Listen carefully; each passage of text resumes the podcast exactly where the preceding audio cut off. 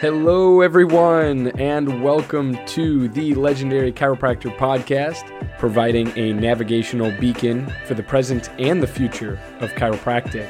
This podcast is made for and with the prospective chiropractic student, current chiropractic student, and even doctor out in the field in mind.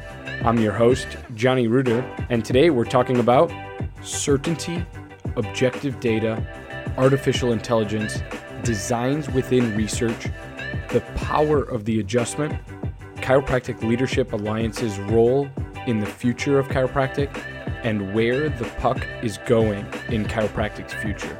All here on the Legendary Chiropractor Podcast. I'm your host, Johnny Reuter, and today's guest, Dr. David Fletcher.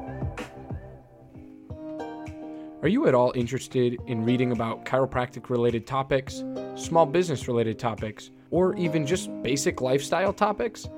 Head over to thelegendarychiropractor.com and join our free book club called The Power of the Binding.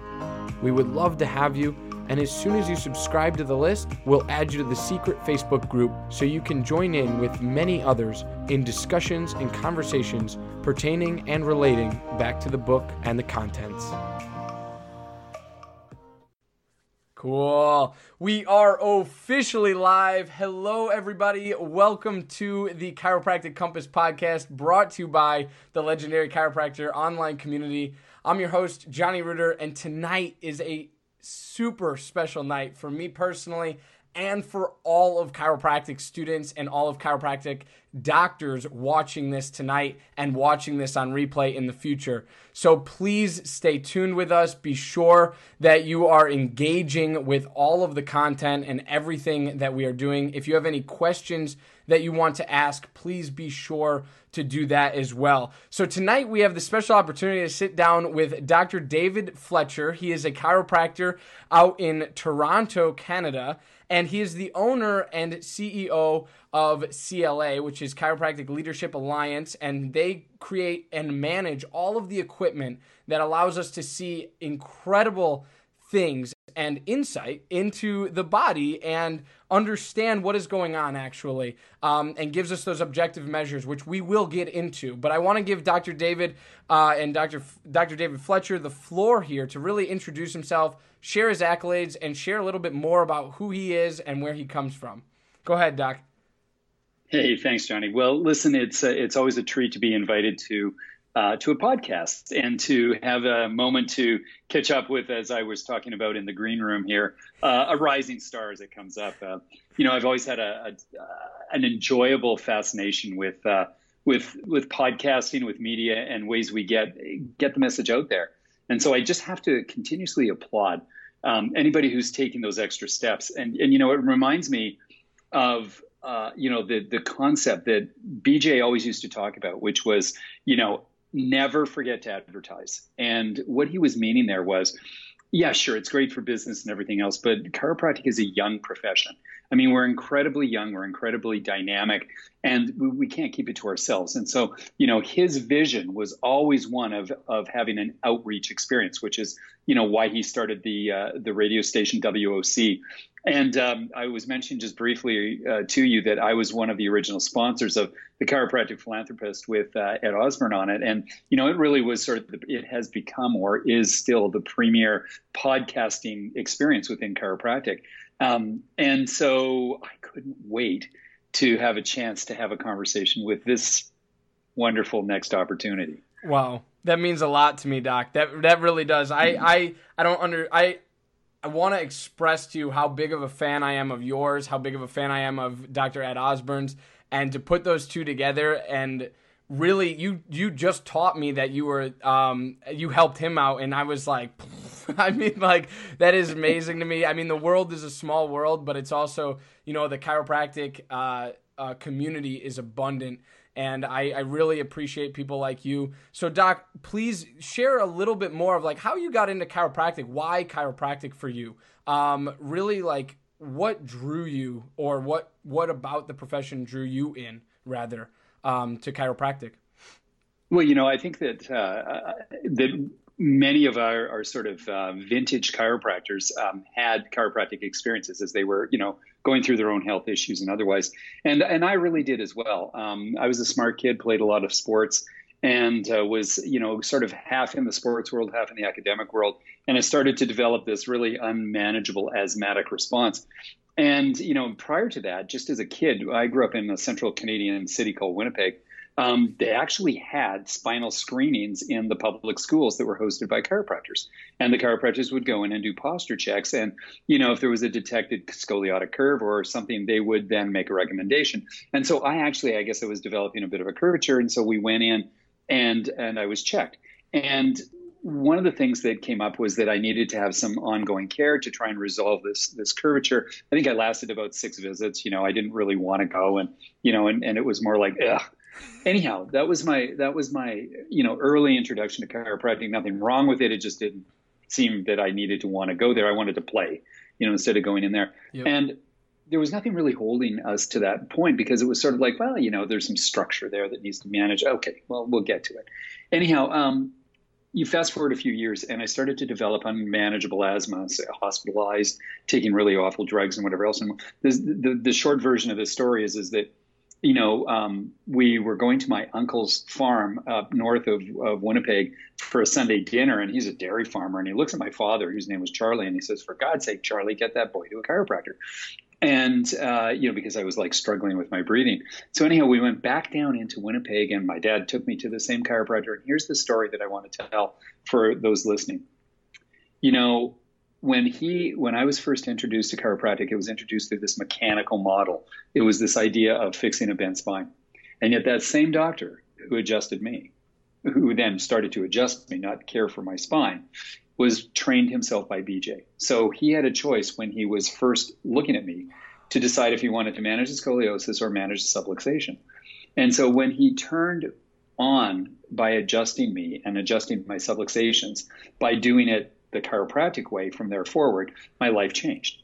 And so even though, you know, I had attended a chiropractor in name, it wasn't until I was adjusted by a chiropractor by purpose that I that I started to understand the full value of it. And, and sort of the second story of that was, and I sort of said that I was a bit of a smart kid. So I started university when I was 16, and um, I was going through it and ended up in math programs.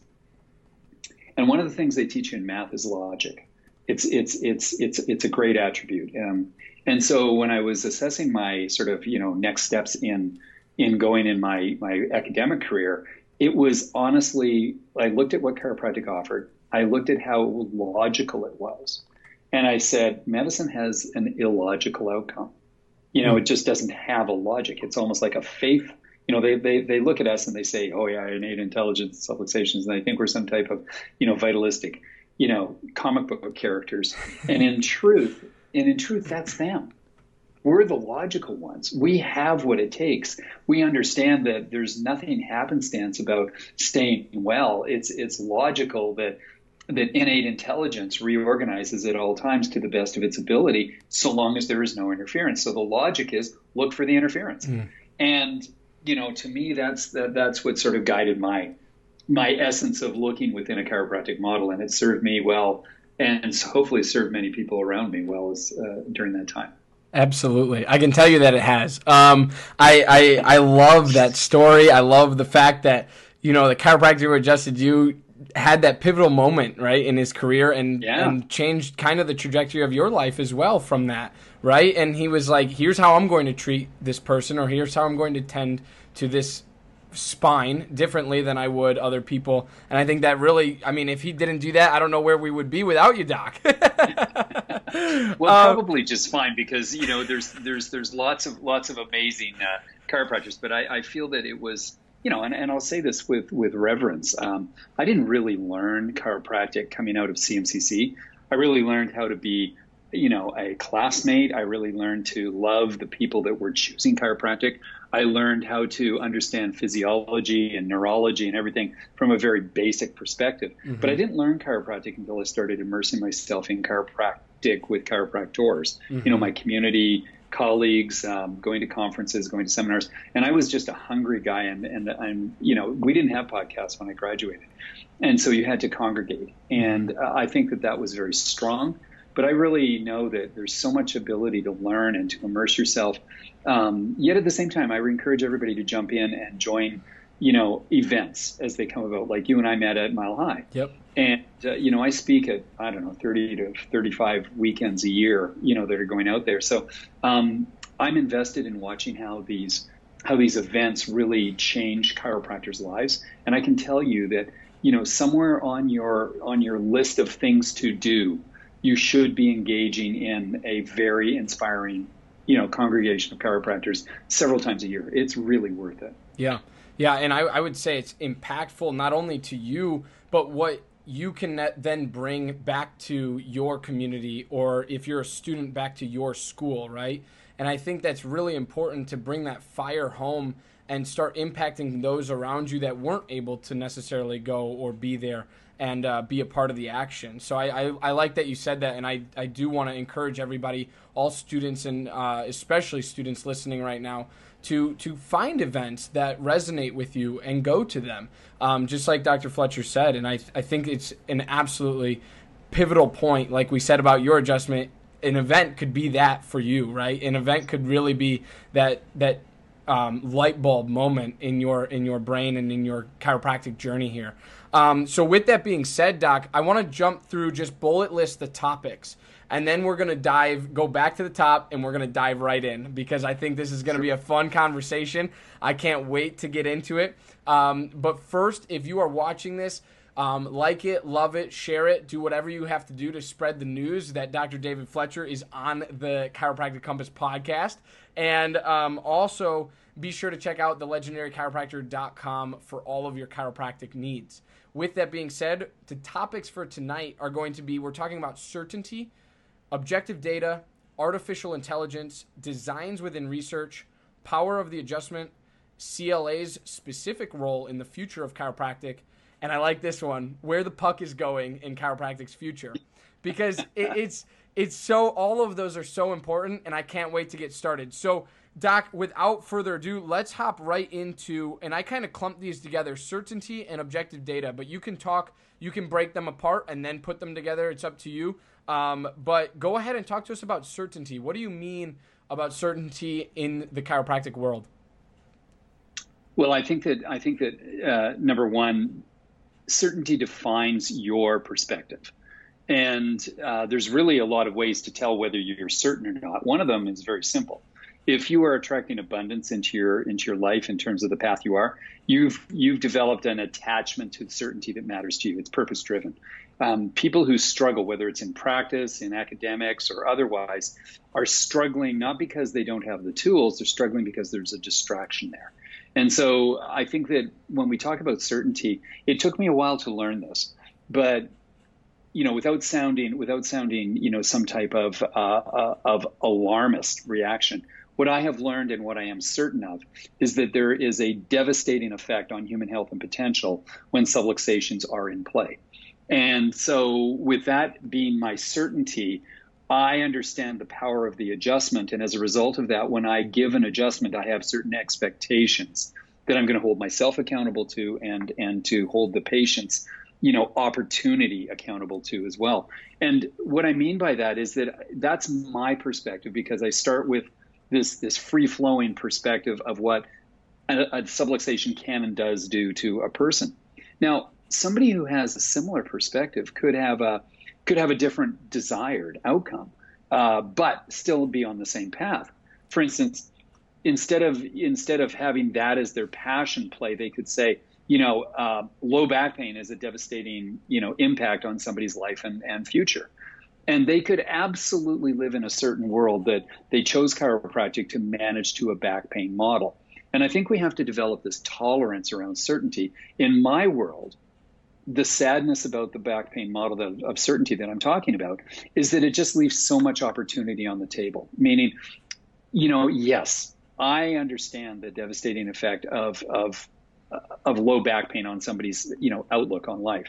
But i know that there's something far bigger than that. And i know that i know that i know that because i allowed myself to experience it. Mm-hmm. and so because i know that i can take my message and deliver it with that certainty that i'm talking about.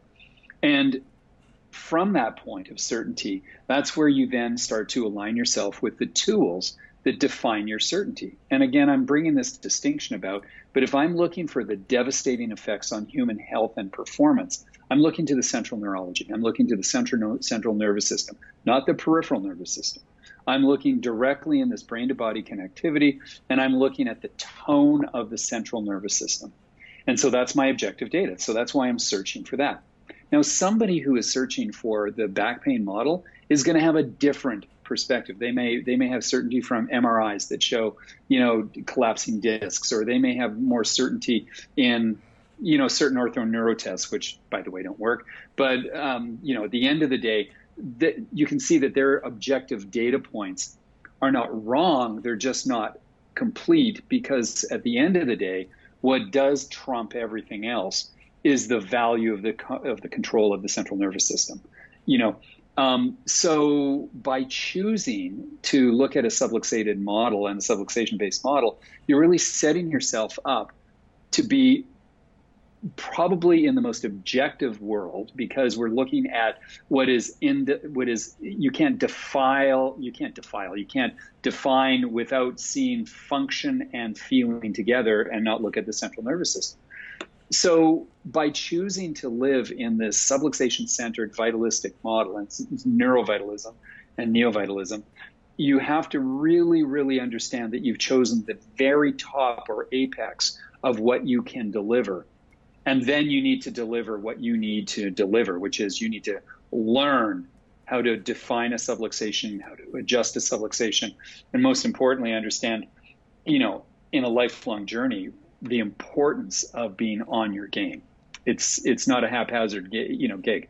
And here's the you know what I mean sort of famous for um, Johnny with this you know with this statement is is that you get paid to the level that you operate and communicate with certainty. Mm. So at whatever you, you know, if you're wondering with in school whether you're not attracting the right numbers of you know intern uh, patients like uh, clinic patients or otherwise, there's a gap in your certainty you know, at all levels, it's it's it's a universal law. Abundance follows and is directly related to certainty. So your choice, you know, uh, find something to be certain about. You know, but it happens. But it happens. It happens to be that if you're certain about chiropractic and through a subluxation center model, it's massively abundant. Like you can't keep people away.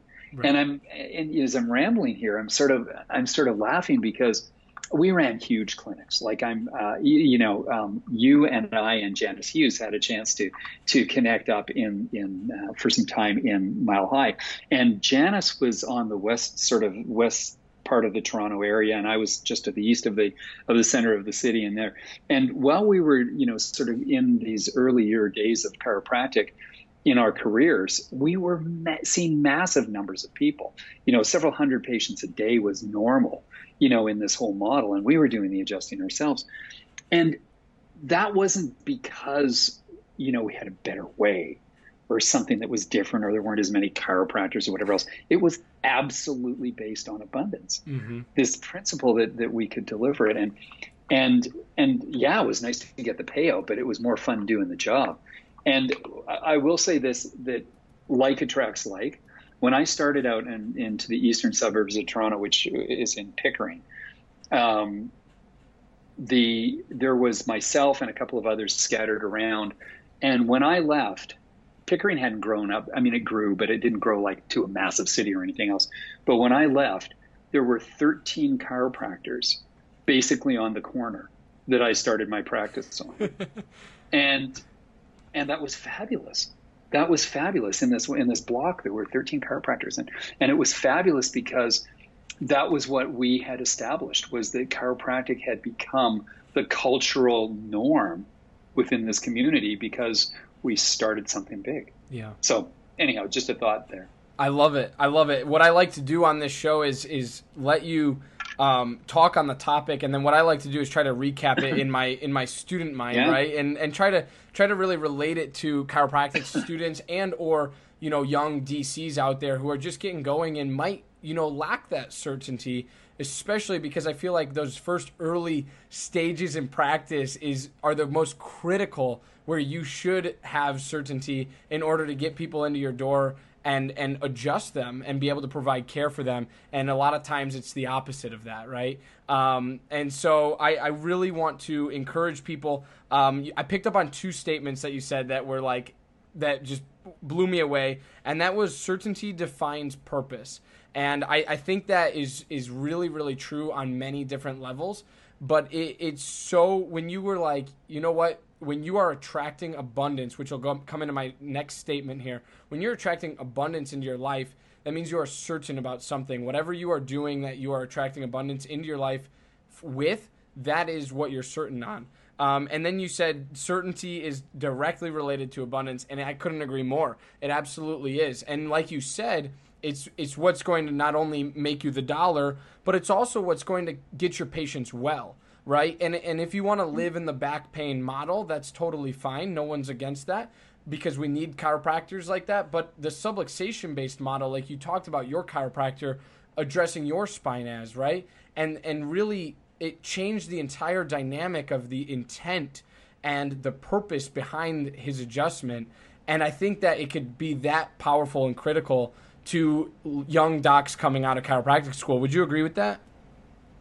Oh yeah, I agree completely. Listen, uh, I hope you don't have you know profound certainty coming out of school. Right. There's still a lot to learn. Yes. uh, yeah, and I say that with the, I say that with the greatest respect. Um, it would it would be a shame if you knew everything before you really had gotten into full time practice, um, because the you know the the the hallowed halls of these education centers really you know allow you to get a to get um, to get a license and to get into the real world of where you're going to be practicing with real people, you know, that are reaching in their pocket, putting their life energy in your hand, which is their money, and and their trust in you for their health and their you know and their family's health, and and that's that's a whole whole whole other, you know, educational experience and and dynamic experience. So, um, you know, uh, if there's anything that I can say is is go into practice as a hollow vessel you know go into there with with just this this this emptiness uh, rather than the sense of being full.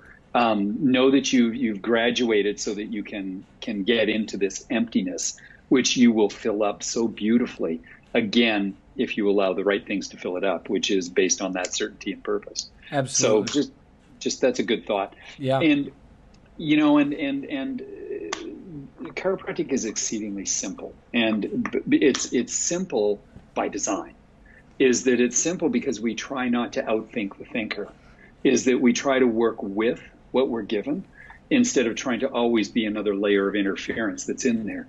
And so, you know, the, the, the complexities of chiropractic are are there as they are in any health profession or any healing profession. But the elegance of chiropractic is that we've been able to boil down the complexities of all of these different iterations of, you know, of physiology, of anatomy, of, of, of you know, emotional tone and otherwise into a very, very precise and succinct act, which is the adjustment. Mm-hmm. And we need to show extreme reverence to not to the people that brought it, because you guys are more you know more engaged than even we are. But the truth of it is, is that you we need to bring a reverence to this this this capacity, this uniqueness of chiropractic, which is about the simplicity of giving an adjustment to a primary subluxation. And when you do that, it happened to me. Life's changed. Yeah. You know? Yeah, absolutely. And uh, uh, I like what you said. Don't try to outthink the thinker. That's awesome. Um, we work we yeah. work with the body, right? And and we can't do that. So I, I really I really encourage people. And like you said, you know, don't be certain um, go with emptiness into practice because there's a plethora of things that you still don't know. Um, and I like to say there are a thousand things I do know, and about a hundred thousand or even more, millions and millions and billions of things Hopefully that millions. I don't know. Um, and so it's like there's there's always more to learn, and that's why we do continuing education credits because things are also always changing, right? So what you did ten years from uh, 10 years ago isn't the same today, and what you're going to do 10 years from now isn't going to be the same today. So let's go into, with that being said, let's go into objective data. I know we kind of talked sure. about it with the subluxation tied in with the central nervous system and certainty, but what what do we classify in chiropractic, or what should we be classifying in chiropractic mm. as objective data? Because I think there's a big difference between what I just said there. Well, you know what? I think we have to go again. I said, you know, the purpose-driven process is the subluxation, and so we have to define the subluxation. We could spend, you know, a, a, week on that alone. But the truth of it is, is that the subluxation really, you know, is manifesting, you know, the changes that we detect and work with is the vertebral subluxation. And so we're looking at the three subsystems of the spine, which associate with the, you know, the active component, which is muscle, the, the passive component, which is the bone, and the controlling component, which is your central neurology. And these all have to work in harmony with one another. And as a result of that, when there is a distortion in the processing of the signaling, and what I mean by that is, is that there is an overloaded circuit model or there's this persistent disturbance within the control mechanism, the body is so wise that it has to protect itself, and so it it evokes this this this reaction in the active system to say, "Get me out of dodge, let me protect you," and that in turn pulls and distorts the passive system, which in turn now becomes a new normal, and that new normal then imprints into the control system. The wisdom of the of the neurology says something's askew here. Let me adapt to that and so when we take a look at, at objective data that's affiliated with the subluxation, we can really look at all three of those subsystems and, and be determinant as to how they interact with it. So my passion and my direction and my contribution into the profession has really been mostly to associate primarily uh, from a what I would refer to as a nerve first approach. You know, there is it's a cycle. So let, let me be clear here that this is not saying there's a hierarchical approach because when you change neurology, you're going to change the active and passive components too. It's however you want to look, your perspective. If you're looking at the passive component, which is the bony, bony skeleton, you're going to find distortions in neurology from that as well. So my contribution though has been to say, listen, at the end of the day, the overriding, you know, the overriding control and regulatory aspects of how we interface with our humanness and, and our emotions and everything is not through the spine as a primary, but it's through the nervous system. So we detail this is when Dr. Kent and Dr. Gentempo and I, for you know many years, worked very very closely together. Uh, Christopher being the academic he was, uh, Patrick being you know the the very very capable and wise you know chiropractor in front of people and myself i was the one who was developing all the clinical protocols for what you now know as the insight Uh, you know, at that time subluxation station. Yeah. And what we're reframing it with is the insight adaptation station. And so the the joy we had of working together was that it allowed us to really transition people's thinking away from this very, very, you know, almost antiquated perspective of trying to look locally to find the subluxation to looking at global impact. We knew it happened, but we didn't have the signals to look at. So, you know, um, we developed uh, surface EMG, we developed thermography, we developed range of motion, but the jewel has been, you know, primarily heart rate variability or HRV, which has allowed us to really look at the tone of the vagus nerve. And when we start to look at vagal tone, that's one of the most objective aspects of looking at the totality of the adaptability of that organism. And you know, by observing the the interbeat intervals or the very, you know, very tight fractals within a beating heart and looking at the at the interbeat interval timings down to the third decimal point, you can start to really look at variability. And this is right up my alley because I come from a math background. So I was like, you know, give me more of this stuff. and so, so by understanding the interplay between the different frequencies that fire through the neurology of the sympathetic and parasympathetics, we can build a map as to the through variability as to which is dominant, which is being suppressed. And we've many times see that people live in a in a dominant sympathetic state not because of their dominant sympathetics, but because of their lowered responsiveness in the parasympathetics, meaning their vagal tone has become very, very, you know, damaged, if you will. And that is directly related to um, how a subluxation interferes with this communication, not only locally, but pandemically throughout everything. And I think that what is so critical to, to you know, if, if, if you leave with anything, there's two things I want to leave with the students here as a takeaway is that number one, the, the nervous system is constantly learning. It never stops learning and you know, the, the, the other thing is is that we don't subluxate locally. We subluxate with every cell of our body. Hmm. There is we don't we don't ever have a local phenomenon. That's only what we're seeing. So when we take a look at objective data, we look at the signals that associate with this processing of brain to body communication. So we're looking at HRV, we're looking at EMG signals, looking at the amount of energy that somebody's expending to do a simple task like seating, and then looking at a deeper connectivity, which is related to um, the deepening problem, which is through thermography of where you're looking at the sympathetic motors as they go to preganglionically, you know, and postganglionically control the organs, glands, and blood vessels. So, you know, when you build a neural profile of the subluxation through a central neural, you know, um, uh, complexity of, of objective data, you win. Mm-hmm. Like you win.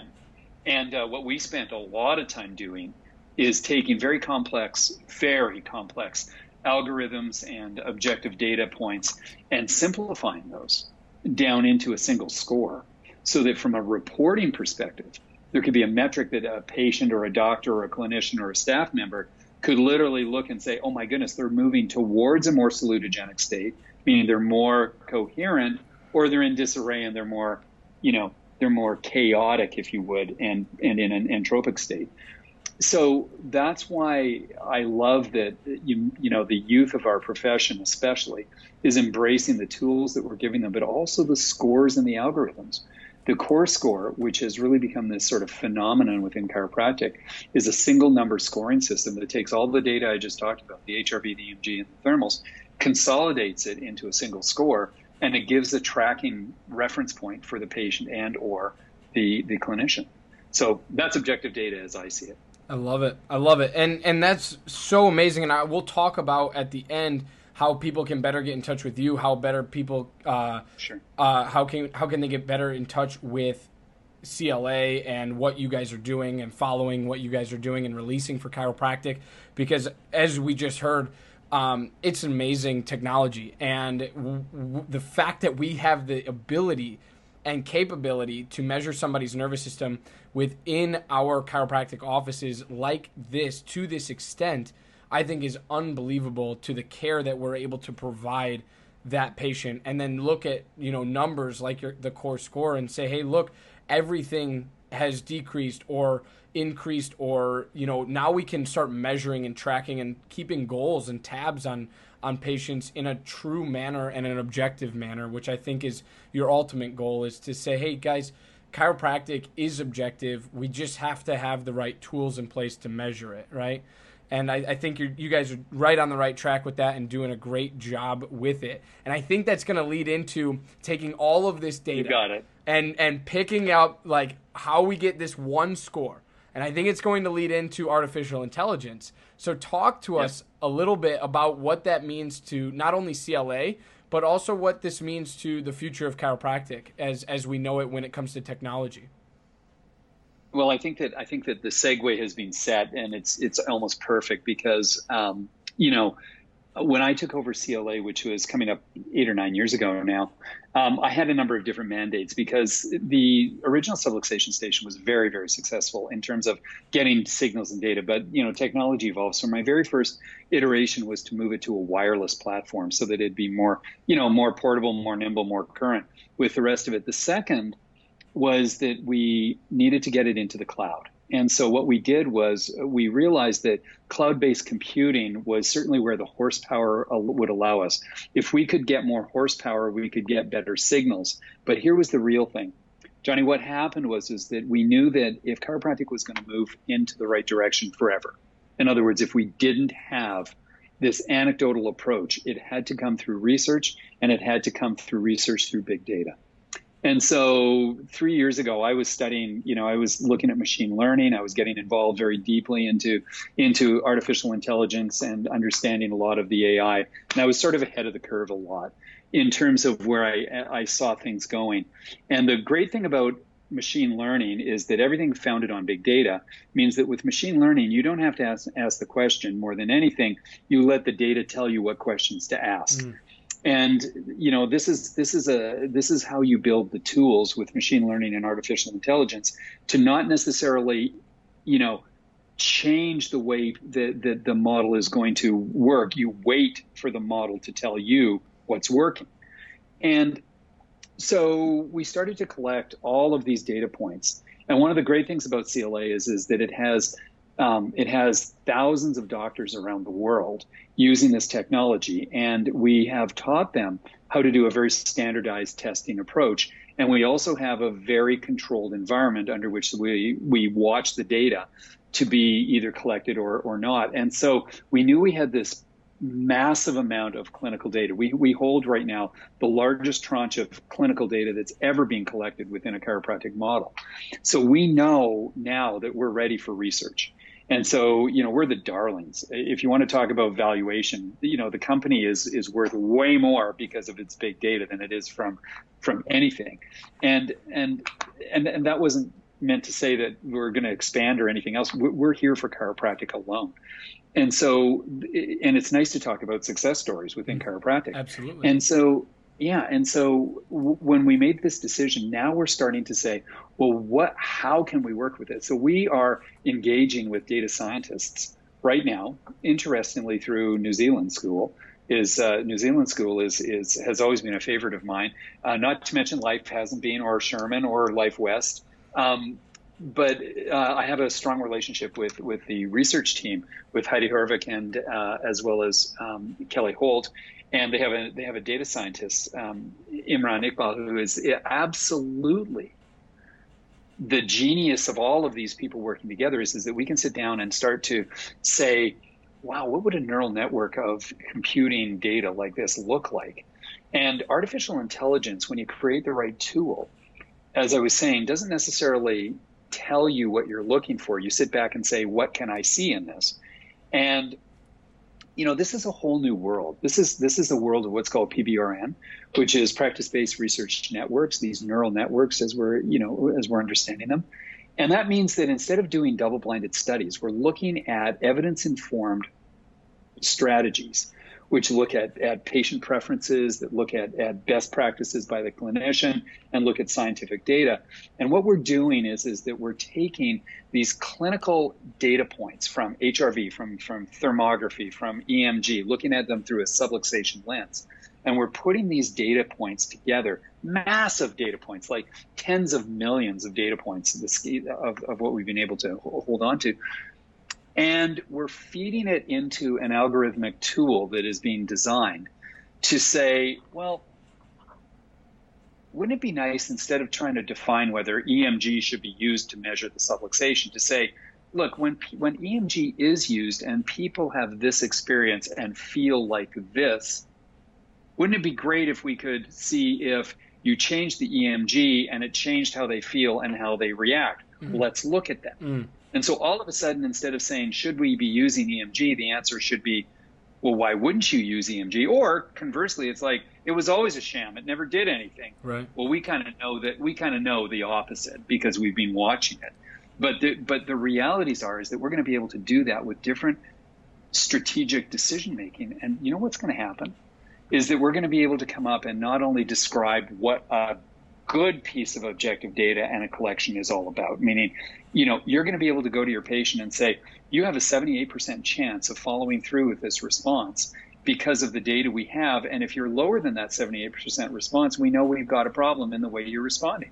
Let's do something different or let's do something more. Right. In other words, we're going to come your data. And that's what AI tells us about. So sorry I got off on that, but it was kind of interesting. No, it is interesting. I find that stuff absolutely fascinating. And a lot of people think that when they hear artificial intelligence, and it, this isn't me personally, but a lot of people like a, a person of the public when they when they think about artificial intelligence, I think a lot of times people relay it to um, philosophy or um, to privacy and to issues with you know facial recognition and stuff like that. And I okay. I want to I want to say that like it also has capabilities of changing the trajectory of of the future of healthcare, how we deliver chiropractic care specifically, and also because of like what Life University is doing with the program Quid and gauging yes. different healthcare yes. points and where where people are actually at mentally and understanding the psychology behind the decision making that they're having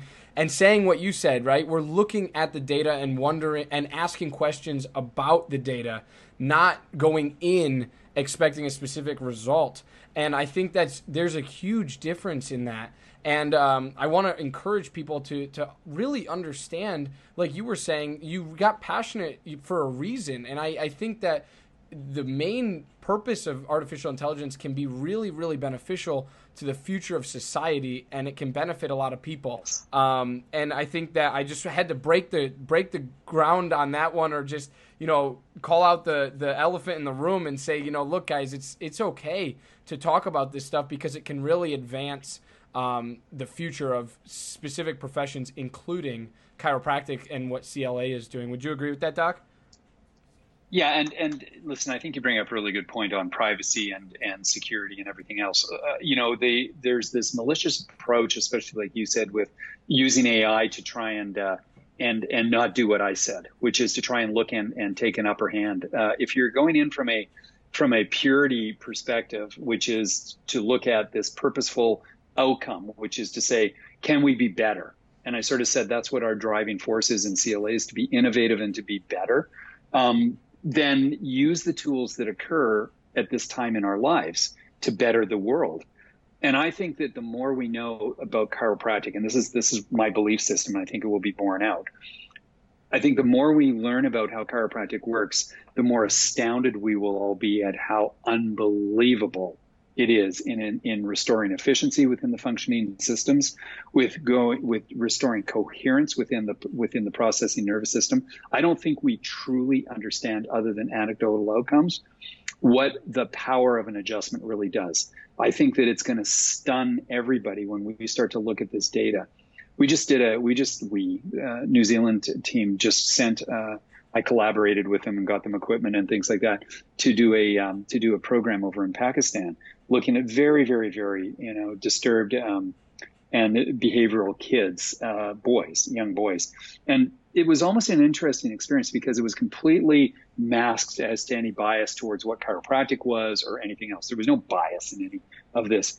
And although the data is still being washed and worked on and, and the rest of it, was speaking with the clinicians who were over there that were adjusting and doing the, you know, gathering data, pre and post adjustment associated with it. They spent six weeks out in the remote, you know, Pakistani communities. So, um, the results that were coming back are really quite astounding. You know, these the people that have not interfaced with chiropractic but get it into their lives change. And I think that's what we have to understand why a little bit more. Um, and it doesn't. And here's the point about this AI, and then I'll close it down. It was it wasn't a type of adjustment. It was that they were being adjusted into their central nervous system. It was that it was that there was an there was an intent with a designed chiropractic model to release tension and build coherence. Mm. And as a result of that, the model is then gathering the data. And here's the really cool thing. And I said the nervous system learns. These models of AI learn as well. So they learn they learn from the data you put in. And the more data you give it, the more changeable data you give it, the more input it comes out to say, keep doing it, or you're going to expect this more so that's why we, we go to these remote places and try and find really unique areas of, of data collection. Yeah, yeah, I think so that's feed, so you can feed the model. Yeah, that's that's great, and and the more we start doing that, the more we can start building that data and bigger and bigger and bigger, and we can actually start drawing some conclusions from this stuff, like you were saying with the Surface EMG, right? Um, and start actually gathering what is actually taking place at the end and saying now we have objective measures on care plans and you know pain based models subluxation based and everything else you know what i'm saying like that to me is so powerful and the fact that i am able to to utilize the tools that you guys are providing and will be able to utilize the tools um, in my own practice someday is it just astounds me to this day the fact that like i'm able to see how a nervous system actually functions in my chiropractic clinic and you know looking at talking about vagal tone and everything like that with kids all the way to people who are 106 you know like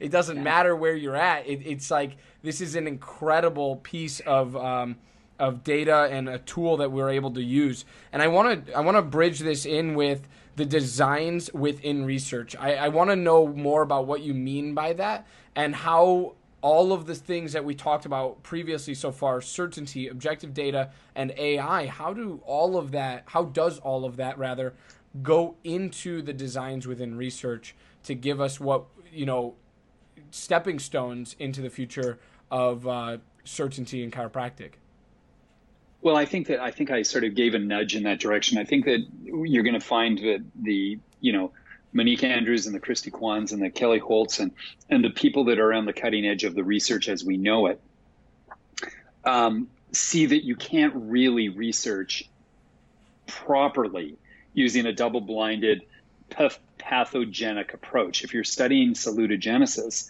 you really have to have a, a different style or design of, of, of research that's going to pull it in.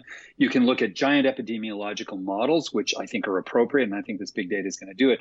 But I, I touched on it. You really have to almost uh, rethink where we're getting practitioner-based, uh, you know, client preference, scientific-based modeling in this evidence-informed triad, and that's where the PBRN comes in. So these practice-based research networks are not single case studies. Mm-hmm. They're providing data from their practice experiences. And if we can put a control mechanism in on those practice experiences, not so controlling because you don't want to you don't want to change the flavor of chiropractic. You don't want to say, right. oh, you know, they were all doing upper cervical work. You want to get this broad spectrum and say chiropractic works mm-hmm. so that epidemiologically you don't have to say, oh, the Palmer method was what did it, you know, mm-hmm. and you get this sort of localization. So what we can do with PBRN is is is get thousands of offices sharing their experiences through controlled tools, whether it be the instruments, and then we'll we've got we've got some really really good, um, you know, SF36 hybrids, which are validated tools, which are going to bring the patient into the conversation, and that means that the patient is going to be able to track their experience of what they're feeling as well as what we're measuring so we've got objective, subjective tool measurements, and that then is going to go into this big data mixing bowl. And then out of that, the data scientists are going to say, what should we be seeing coming out? And this is this is the design that's going to move the world. Yeah. You know, because we're not trying to figure out a drug that's going to, you know, that's going to kill people. We're trying to figure out an entire class of decisions that humans can make that are going to make their lives better. Because and this is you know this is where chiropractic is it, you know falls on itself is because of its simplicity. Chiropractic may just probably work better than anything we knew. It just may. Right right. And and you know i'm a chiropractor saying that but gosh you know we we look at the data but we also look at the outcomes and they're spectacular. Yeah yeah. It's something else. It's unbelievable. It's unbelievable. And and i think that i also want to mention that you know we always talk about chiropractic being the the best kept secret. And I think that with with where the where society is pushing people nowadays with evidence based and and numbers based and all of this, I really think what we're what what you guys are doing there and and with all of this data is is really going to put chiropractic's hat in the ring, right? And it's going to say, "Hey, look, chiropractic's an option and here's why right? It's not just this whole thing of um, it, it, works just because it works right? It's this thing of it works because we know that we know that we know through data through numbers and through objective measures. And I, I love that you said that now you guys are trying to bring the patient into it with sf36s and that's that's a whole nother conversation of like combining now objective and subjective data and saying look how do those relate to each other, right? What is the outcome the chiropractor is is noticing and actually measuring? And then also what is the outcome that the patient is stating that they are having throughout this experience and throughout their care? Um, and so I, I, really, really like what you said there. Um, let's talk about uh, the the power. I think we've talked about it a lot, um, but I don't know if we really nailed it on the head. I want to hear your truest words of like what is the power of the adjustment because you see the numbers, you see the data coming in, and maybe you can't draw any rash conclusions at this time. But but talk to us um, uh, in your professional opinion about what is really the power of the adjustment. Well, and, and I don't want to come across sort of spocky in here. You know, I mean, it should be we we should be you know as flowery and as dynamic as you know as as as lighting life up. But the power is that you can look at at you know wave formats that are discordant and that don't have any sense of coherence, and within moments, you know, you're watching these these dissipated wavelets really come to a coherent fashion.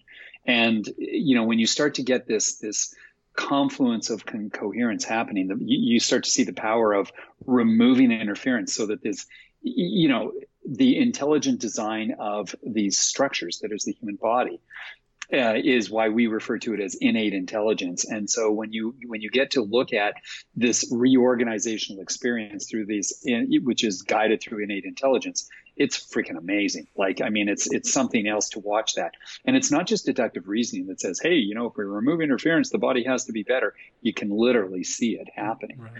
And um, you know when you when you take a look at, I mean, listen, BJ was was probably the most rigorous researcher that existed within chiropractic in those earliest days. And even now, I mean, he based everything that he adjusted upon the outcomes associated with, with his research. And he used the tools of his time to do that. And so he was, you know, he introduced thermography because it was the tool of his time. And, you know, from a clinical evaluation perspective, he spent his entire life trying to determine how to measure the mental impulse. And, you know, so, you know, we, we sit here with a heritage of, of very spectacular research and looking at the power of the adjustment. I would say that we can never dismiss the power of the adjustment by asking mothers. Um, you know, I think that I think that some of the most important conversations about the power of an adjustment don't come from the patient, but come from those who are most concerned about the person, and that's many times a mother uh, of a child. I think that um, speaking to a partner of a of a of a person who is writhing in pain or passing through illness uh, is is even more important than looking at those wavelets that I'm talking about. You know, my dear friend Otto Janke published a uh, a really lovely um, uh, case study that was picked up into a very nice journal, and you know, he was talking about taking a woman who was diagnosed with stage four, uh, stage four breast cancer, and working her through to where, you know, using heart rate variability as the marker as to how the adjustments would would change, and you know, through rigorous chiropractic care and other methodologies, but non chemo based, um, she was able to to restore herself back into a all clear basis from stage four. That's unheard of. Mm-hmm. That's beyond powerful. Um, you know, I get a chance to work with with really amazing uh, researchers. Um, one of my favorites is Yori Gidron, who's right now, um, you know, he's he is not a chiropractor. He's actually a psychoneuroimmunologist, and he is the chief of uh, chief of staff in it was in Lille, France, but I think he's just moved over to Tel Aviv or Haifa, and he's sort of this genius of HRV. You know, he he he looked at stage four colorectal cancer patients before they died, and he determined that watching a person's vagal tone, which is HRV, was far more indicative of their p- potential for resilience. Resilience, and he didn't even know the word chiropractic at that time. And then he started to say that you mean to tell me that chiropractors improve vagal tone, change people's HRV, and you guys aren't telling the world about it. you know, that's his. That's his thesis. Let me do research with you guys.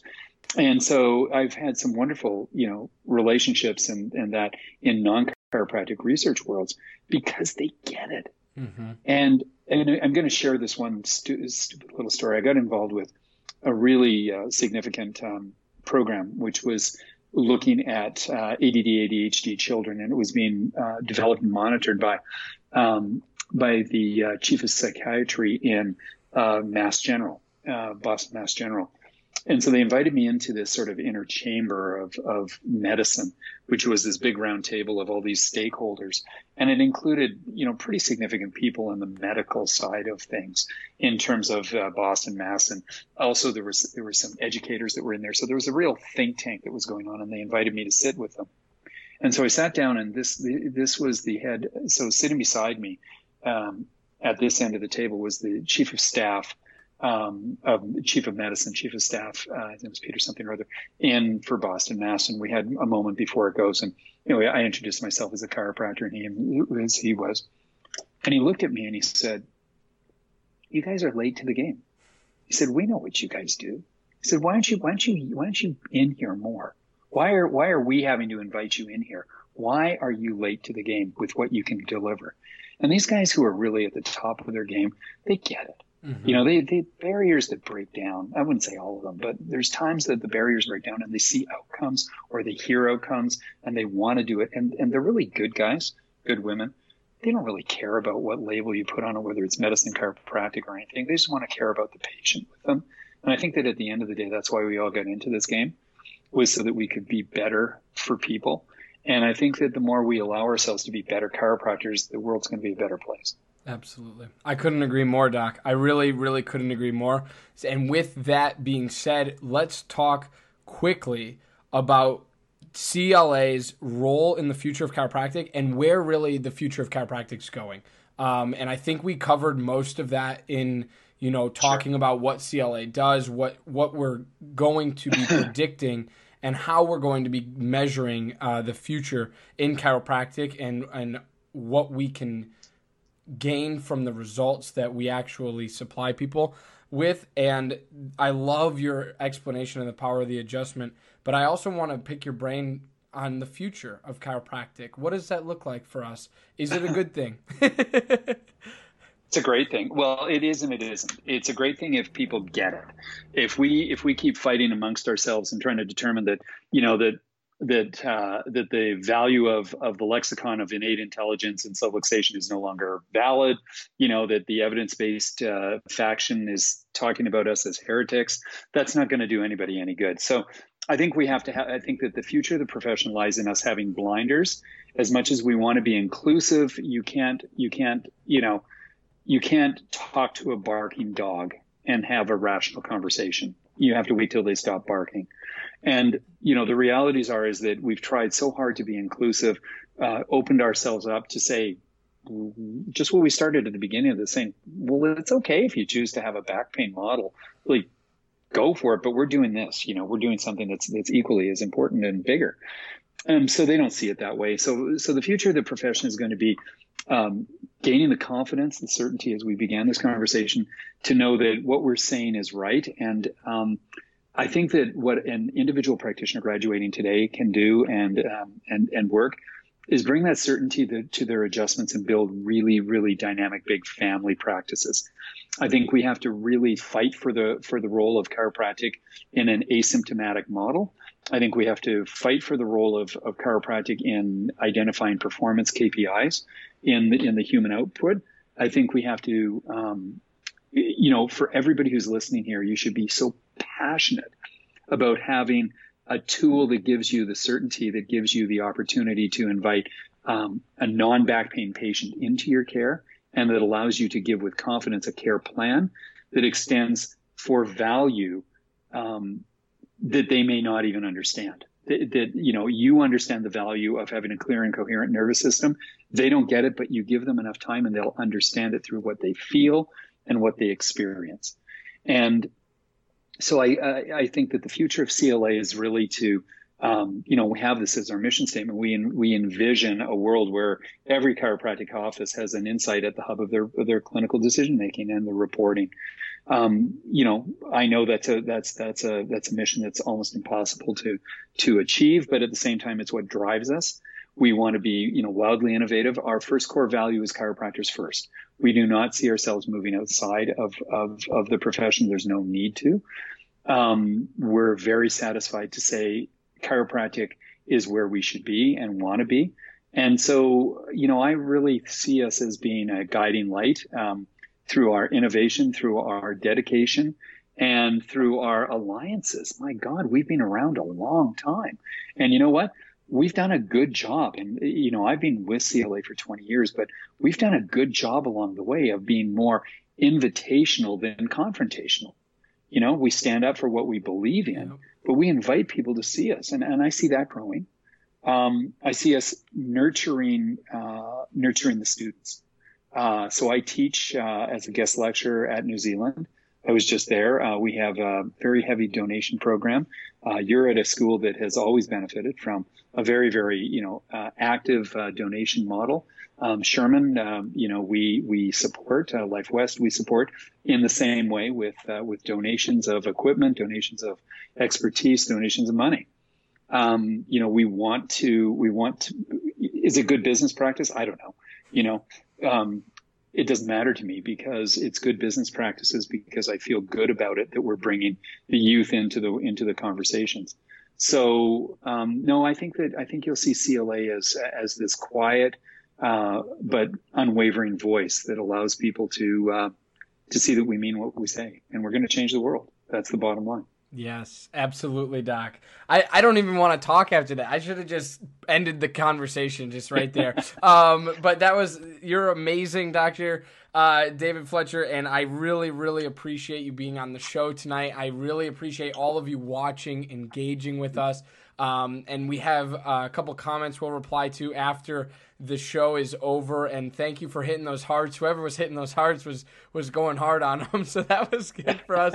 but they were liking what you were saying, Doc. So that was awesome. And um, so I, I just want to recap really quickly of like have have certainty in what you're doing as a chiropractor. And I like that you said, you know, CLA is going to be this this quiet voice that is always there, but is is allowing chiropractors to really do what they do best, and that is adjust. And I, I really, really appreciate that. My hat is off to you all at CLA, and especially you, obviously, um, you know, leading that mission of getting CLA into every single office and and providing the objective measures for every single chiropractor to utilize because when it comes to research we always turn to uh, the next the next best thing, which is the the medical research or something along those lines, and say, oh, we'll use this to prove them wrong, right?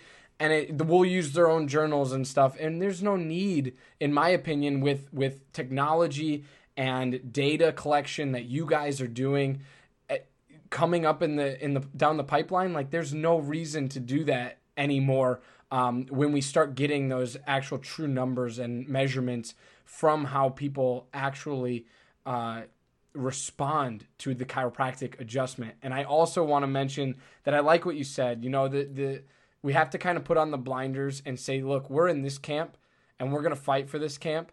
And it's okay, yeah. you know, and it's okay to do that because I think that we are, or I don't think, I know that we are going to change the world one way or the other.